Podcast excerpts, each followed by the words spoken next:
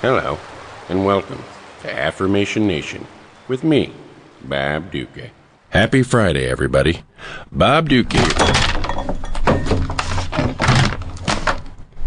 Bob Ducca here with a listener letter. This one reads Hi, Bob.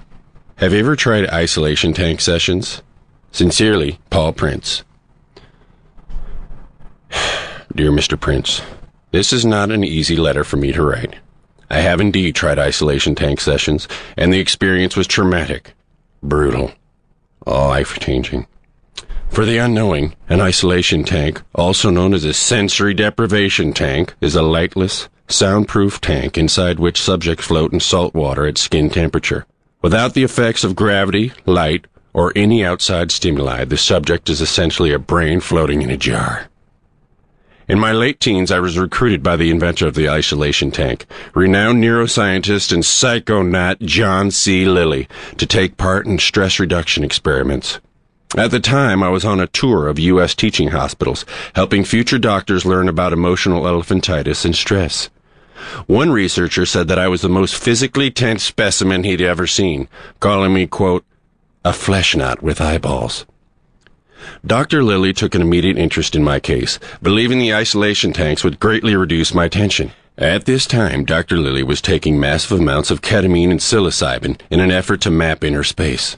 As a result, he did not properly disinfect the tank, and I caught a nasty dose of Hep C, left there by the fecal matter of some trust fund gypsies on the way to a rainbow gathering.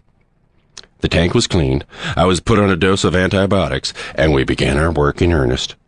This time, the isolation tank worked all too well. Once inside, I experienced the deepest state of relaxation I have ever known. Unaffected by gravity, outside stimuli, and seemingly time itself, I regressed into an infant like state. The experience was blissful and transformative, but it didn't stop there. Unbeknownst to me, Dr. Lilly had laced my antibiotics with ketamine, which relaxed me to a state of actual, physical, biological de evolution. At one stage, I emerged from the isolation tank as a feral, curiously small statured, light skinned, primitive man. Dr. Lilly kept me in this condition for weeks, forcing me to ride a unicycle and dance around as he ground an organ for tourist change on the Venice boardwalk.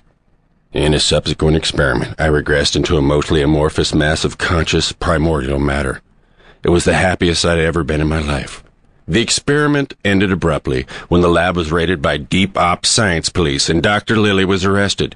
It was only the physical intervention of my Mexican cousin Chalupa Ducca which brought me back from my shocking transformation, in which I was poised on the brink of becoming a non-physical form of proto-consciousness and possibly disappearing from our version of reality altogether. I have mixed feelings about that tank yank. On the one hand, I was saved from a psychedelic mad scientist. On the other hand, I was ripped from a blissful, ancient, jellyfish-like state, which gave me the sense of being connected to all things all things being love. To this day, I am unable to take a bath or enter REM sleep, as these would risk my regressing to a mushroom ape or proto-consciousness puddle. Hope this answers your question, Paul. Your friend, Bob. Bob Ducca's Affirmation Nation is an Earwolf Media production, co-produced by Scott Aukerman and Jeff Ullrich.